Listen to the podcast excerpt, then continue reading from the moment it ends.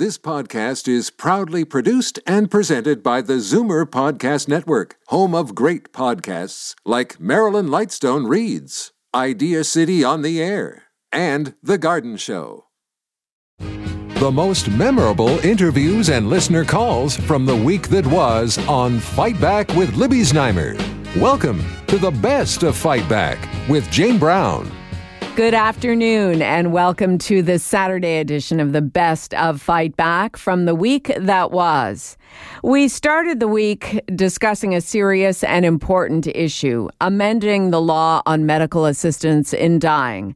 As of Monday, Canadians can now give the federal government feedback on how best to do that. We've been given two weeks to fill out an online questionnaire. But is that enough time given the profound nature of the questions that have to be resolved? They include whether to make psychiatric evaluations mandatory for all patients, whether to change the standard 10 day reflection period patients are supposed to wait, and whether the doctor or nurse practitioner should be obligated to consult the patient's family or loved ones. The questionnaire is being offered after the Superior Court of Quebec ruled it's unconstitutional to allow only Canadians near death to seek this kind of medical assistance. And the federal Liberals are also facing a tight deadline. If no new legislation is passed by March 11th, the reasonably foreseeable provision in the law will be suspended in Quebec. Joining Libby's Znaimer to discuss our Zoomer squad. Marissa Lennox, Chief Policy Officer at CARP, A New Vision of Aging, and Peter Muggeridge, Senior Editor of Zoomer Magazine.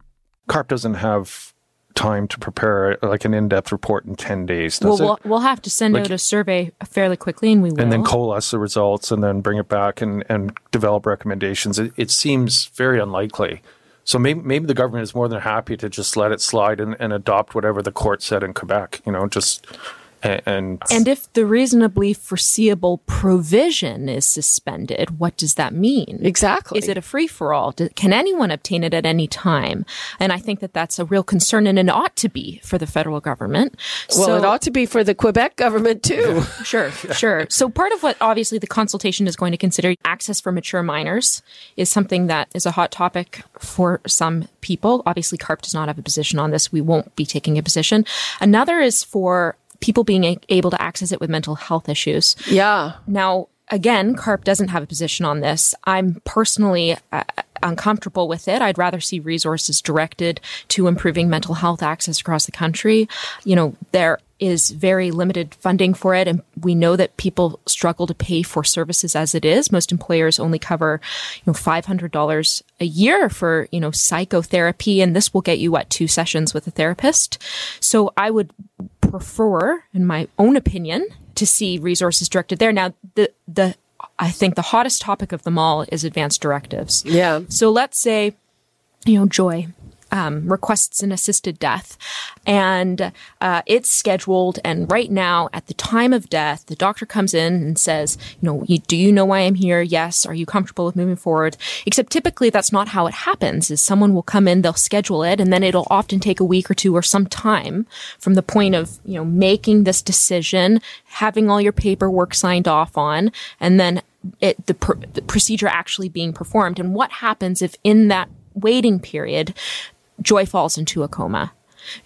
Legally, a doctor could not perform an assisted death. So that will be some of the scenarios that the government tries to grapple with as they look to expand. Well, it, it, uh, yes, and and it's also the question. I mean, even in I I think that most assisted deaths involve cancer, but even with cancer, you know, if if you get to the point where where you've basically in a coma it's it's off or what about people with alzheimer's mm-hmm. who i mean you know one of the ironies with the whole thing is that it can mean that people choose to die before they otherwise would right. because they have to be in control of their faculties. But and I'm not I'm not sure dementia even qualifies as reasonably foreseeable death. So that'll be you're right. I think dementia will be part of this consultation. Um, right now, obviously, it, you know, if you're diagnosed with dementia and it's still early days and you're able to give consent and you can say in that time, I'd like to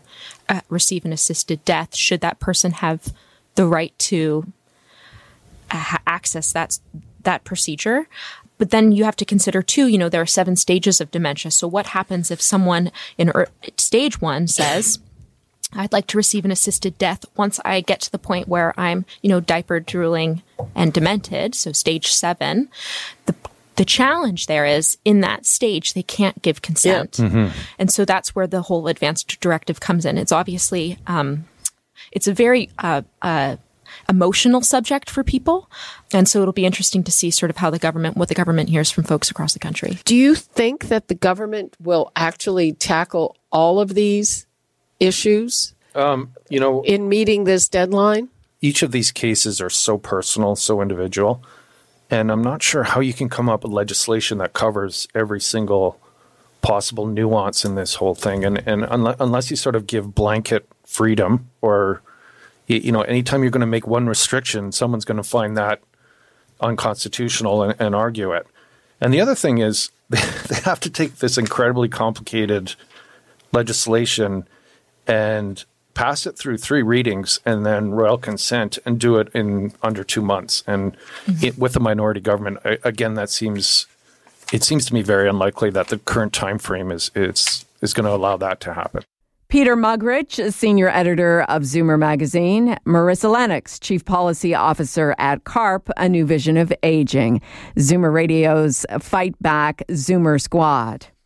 You're listening to the best of Fight Back. I'm Jane Brown. So was it just a big screw up or was there more to it than that? Last Sunday morning at 7:30, many of us were awakened by an alert from the Pickering nuclear power plant, which later was revealed as a false alarm and a mistake. A full investigation is being promised, but Fight Back tried to find out what went wrong. Libby was joined by the minister in charge, Ontario Solicitor General Sylvia Jones, along with NDP energy critic Peter Tabuns and Ted Gretzner, a former corporate relations and communications specialist at Ontario Power Generation. I, like everybody else, was uh, I, was, was awake, um, but I, I saw the notice go off, and I thought at first it might be an Amber Alert, and I was I was kind of surprised it was a nuclear event. But I was able to just because I kind of know the, where to look, um, determine it wasn't likely or a real thing. My understanding is it was an internal communication test, uh, wasn't meant to go public that being said, like you said, normally in you know the any communications crisis plan, you're going to test and retest and rehearse and do uh, mock emergencies.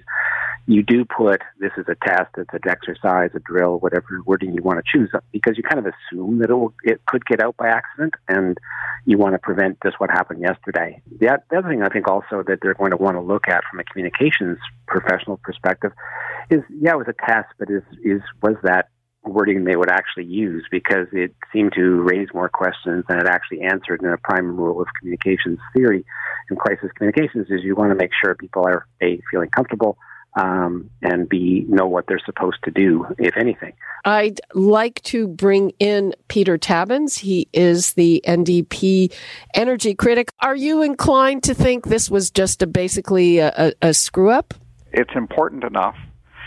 Its consequences are serious enough that it needs to be looked at by an independent body so that we know exactly what happened and so that we can make sure that in the future, if we have a mistake like this, that people don't have to wait two hours to hear that there's an all clear. I mean, I, there was the initial problem, they sent out an incorrect message, but not having a system in place to correct it very rapidly is extremely worrying to me. When you send out an alert to what may have been millions of people, you're dealing with pretty substantial power.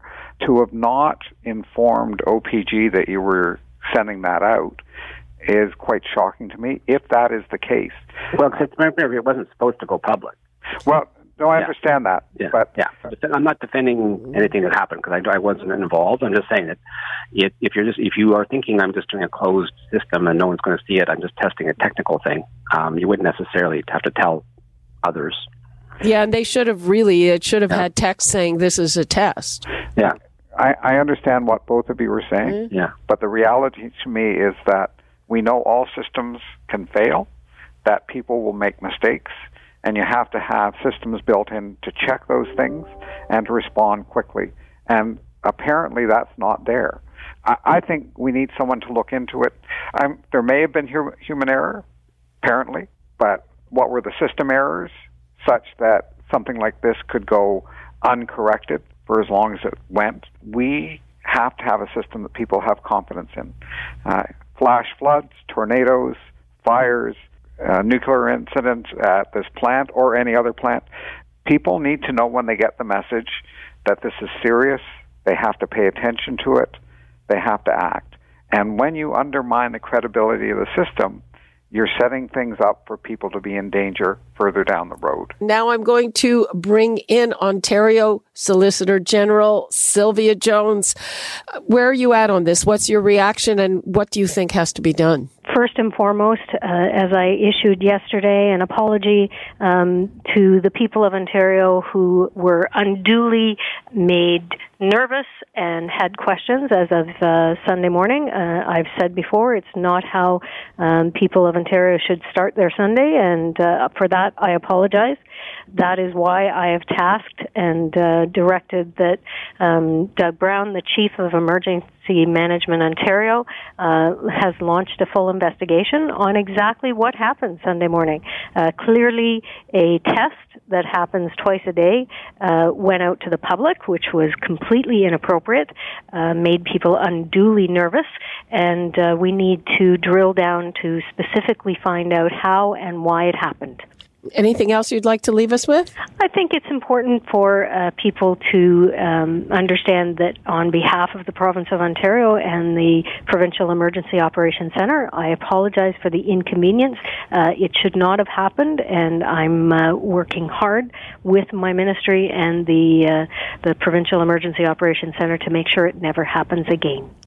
Ontario Solicitor General Sylvia Jones, along with NDP energy critic Peter Tabuns and Ted Gretzner, a former corporate relations and communications specialist at Ontario Power Generation. You're listening to the best of Fight Back. I'm Jane Brown. Libby welcomed back this past Tuesday our strategy panelists for their first session of 2020. Top of mind were the ramifications of the tragedy of Ukrainian Airlines Flight 752. Canada's investigators are now on the ground in Iran. While we learned early this week, Iran has apparently made some arrests in the shootdown of the jetliner. Prime Minister Justin Trudeau has been offering updates and words of comfort almost daily in the wake of the tragedy. And on Monday, he said the victims of Flight 752 would be home in Canada with their families if the animosity between Washington and Iran had not been heightened. I think if there were no uh, tensions, if there was no uh, escalation recently in the region, uh, those uh, Canadians would be right now home with their families. Uh, this is something that happens when you have conflict and war. Innocents bear the brunt of it. To talk about the Prime Minister's handling of the crisis, along with other developments, Charles Bird, Managing Principal of Earnscliffe Strategy Group in Toronto, Karen Stintz, former Toronto City Councillor and current CEO of Variety Village, and John Capobianco, Senior Vice President and Senior Partner, Fleishman Hillard High Road. I, I, think, and I give credit where the credit is due. I think the prime minister's handled it well. I, I think from his tone, the fact that he's out there um, um, you know, talking to the families that were uh, that uh, that were affected by this, I think was is a good step. Um, I'm not sure that that we're going to get any specific answers from Iran, uh, given the fact that we've cut diplomatic diplomatic ties from Iran for for a number of years. But the fact that we've got investigators in there is a good sign because at one point we they we believed that we were going to get any uh, investigators inside that it was going to be done purely by by Iran. But I guess that was before they admitted that they they had made a mistake, and they have since done done that. Uh, I think we need to keep the pressure on. I think families need to have closure. They need to know what exactly happened. And more importantly, uh, those who are responsible pay the price in one way or another. And if they're being incarcerated, that's great. But who knows if they are? And until Iran lets us know and, and, and shows us names and pictures of people behind bars, we're never going to know if that's the case or not. Karen, uh, do you agree that the Prime Minister is handling this well? Well, you know, I, I think that it's always in uh, our interest, in the national interest, to, to um, portray calm in the face of all of the other upset that's occurring. Um, although I, I do think that Justin Trudeau has legitimate reason to be really frustrated with the United States of America because we continue to get involved in their foreign policy and it continues to be bad for Canadians. When we arrested the uh, the you know the, the, the CEO of Huawei, and now we've got two Canadians rotting in a Chinese prison. We don't know what's happening to them. Now we don't even know that that President Trump is going to take this action and bond this um, senior, uh, you know, Iranian official, Iranian official, and then all of a sudden now we've got 57 Canadians that are dead, and and we're not part of any of those decisions, and yet Canadians are bearing the brunt of those decisions. We're not even informed. We're not even informed of them about those decisions, though. Uh, you know, you could argue there's there's nothing that we could have done about it. There's nothing we could have done about it potentially, but being aware of it, certainly we could have then issued our own advisories to Canadians traveling in Iran that maybe they don't want to get on a plane. but, you know, and why were the planes allowed to take off? And Well, also, yeah, and if the Iranians, the reason I think Iran Iran is taking the actions that they're taking around arresting these these individuals is because the Iranian people are frustrated that the Iranians mm-hmm. bombed military U.S. military sites and there were no injuries, and yet Iranian people are, are being blown out of the sky. Charles Bird, I mean, you know, there are some people who believe, I mean, I'm not a conspiracy theorist, but there are people who don't believe that this downing of this plane was exactly an error. I, I tend to differ from that view. What's happened in Iran with the Republican Guard effectively shooting down a, a passenger flight, a domestic flight, or rather, a, a, you know, clearly a, commercial flight is disastrous. I mean, you think about what happened to the Russians in terms of the shooting down of Malaysian Airlines 17 over the Ukraine, and they denied all responsibility, even though it was widely known that it was Russian militants who'd uh, uh, effectively shot the plane out of the sky, and Russia became something of an international pariah overnight, and it's a status that they seem intent on clinging to. And so I think the Iranians realized that this notion of mechanical uh, problems as being the the result uh, resulting in the crash of the plane just wasn't sustainable. And it, it's it's ironic, but one of the motivating factors may have been that Donald Trump may not have shaken them off their position with regards to what happened to that plane, but the International Civil Aviation Organization, which is responsible for, for commercial travel and international travel, were actually in a position if Iran had failed to turn over the black box, had failed to be forthcoming in terms of evidence, would have been in a position to cut off Iran's international flights and likely would not have hesitated to do so, just given the, the, the, the sheer number of casualties. And, and so it's ironic that it, an international body may be responsible for Iran's turnaround. I think there was that, that civil unrest that's happening uh, and the pressure that's been put on from the, from their own citizens. I think Yes. was huge in amount of, of, of pressure, but also the, the, the films and, and the data that came back that showed that there's no possible way that it was done anything.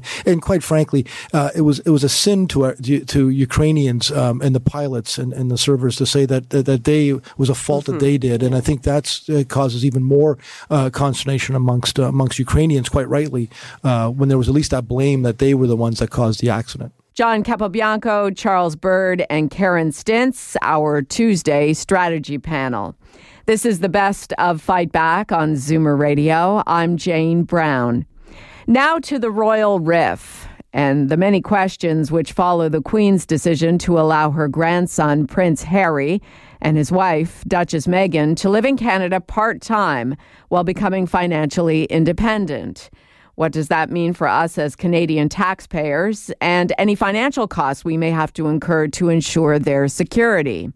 And what about their immigration status? If they're not visiting royals, do they have to become landed immigrants like everyone else?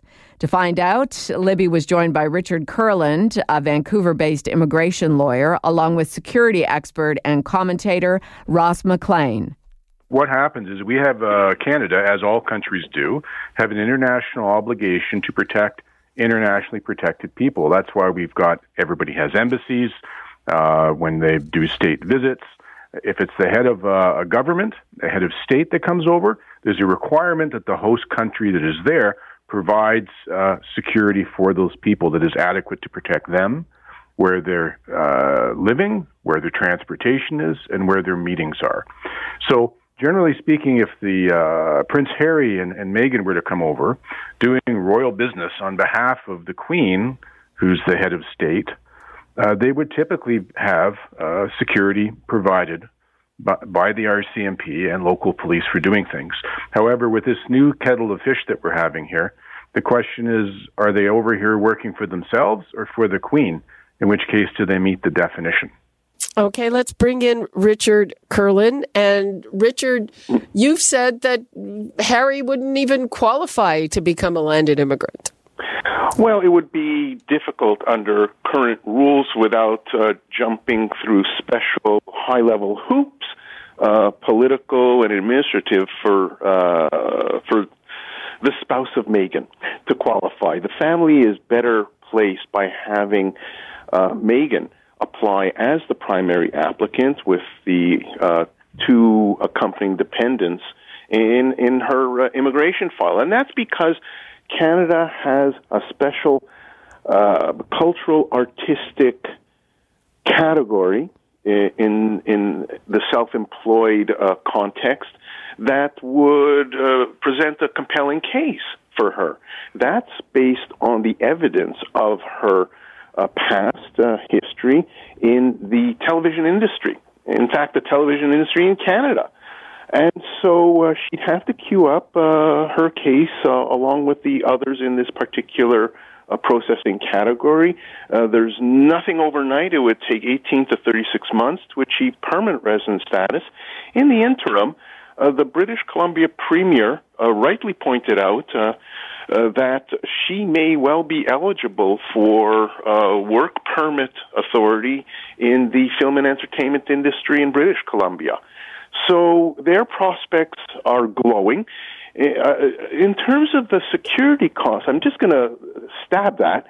Uh, don't forget that the presence of this uh, royal couple in the particular location on Vancouver Island will likely generate significant economic activity for British Columbia, not just in uh, property transactions for the uh, rich and famous or uh, folks who are high net worth globally and uh, like what uh, the royals like, uh, but the attending economic stimulation. So you you got to balance both sides of that security ticket. Ross, uh, basically, where would you like to leave us with on this? What happens next? Do you think in terms of that possibly big security bill? Well, I imagine we'll volunteer to pick it up, but it's uh, it's it's a big number and it's a it's a big undertaking, and uh, we're already stressed enough for doing it. So if we need to help them with the transition, let's help them with the transition, as you said, but somehow wean them off and get figure out doing their own thing. And you know, don't forget, there's a lot of other people who come here as immigrants who don't get lots of breaks, who want to work and can't work, and all sorts of things. So maybe they need to set the example by following the rules. Security expert Ross McLean and Richard Kurland, a Vancouver based immigration lawyer. This is Zoomer Radio's Best of Fight Back. I'm Jane Brown. Fight Back with Libby Znaimer brings you comprehensive coverage of the news stories that interest you and your reaction to them on the phones. We've gone through the audio. Here are some of the best calls of the week. Sam in Toronto called. He's of Iranian heritage and reacted to a statement from Maple Leaf Foods CEO Michael McCain, who blames U.S. President Donald Trump for the deaths of 57 Canadians in the Ukrainian jetliner shootdown. Calling this person, Mr. McCain, the, this company courageous is kind of ironic. Courageous are those thousands and thousands of young Iranian women and men facing death protesting ideological Islamist regime. Those are the courageous people. They know who is at fault. They're the one who are the judge of the nature of this regime. They themselves are saying you are at fault. Nobody is defending Trump. Trump simply killed a terrorist. And now, Fight Back's Knockout Call of the Week. There were a lot of great calls this week, but the winner of the Fight Back Knockout Call of the Week comes from Jane in Mississauga, who told us her very personal story of assisted death. My husband uh, passed away a week a week ago. We uh, found out about the MAID program, and it was perfect for my husband. He um, had been dealing with um, very rare uh, heart condition, and and he was getting to the point of really suffering and he had talked to uh, his longtime 40 year family doctor who uh, totally agreed with him. My husband was 91, very sound mind, very sharp, knew exactly what he was doing, and was just so pleased. He said, This is for me. It couldn't have been more peaceful. And uh, to me, it's it's been like helping me with the grieving process because everything we were able to plan together. And uh, I I hate to think that two weeks is um, all that people are going to get to comment on this because I don't think um, most people even know it's available to begin with. That does it for today's Best of Fight Back on Zoomer Radio. If you'd like to qualify for the Fight Back Knockout Call of the Week, phone us noon to 1 weekdays at 416 360 0740 on Zoomer Radio, AM 740 and 96.7 FM in downtown Toronto. Or if you have a comment, email us at fightback at zoomer.ca and follow us on Twitter at FightbackLibby. I'm Jane Brown. Join me again at the same time tomorrow when we'll round up the rest of the best of Fight Back. The Best of Fight Back is produced by Jane Brown, Justin Eacock, and Zeev Hadi, with technical production by Kelly Robotham. Executive producer Moses Znaimer. You're listening to an exclusive podcast of Fight Back on Zoomer Radio, heard weekdays from noon to one. You're listening to an exclusive podcast of Fight Back on Zoomer Radio, heard weekdays from noon to one. This podcast is proudly produced and presented by the Zoomer Podcast Network, home of great podcasts like Marilyn Lightstone Reads, Idea City on the Air, and The Garden Show.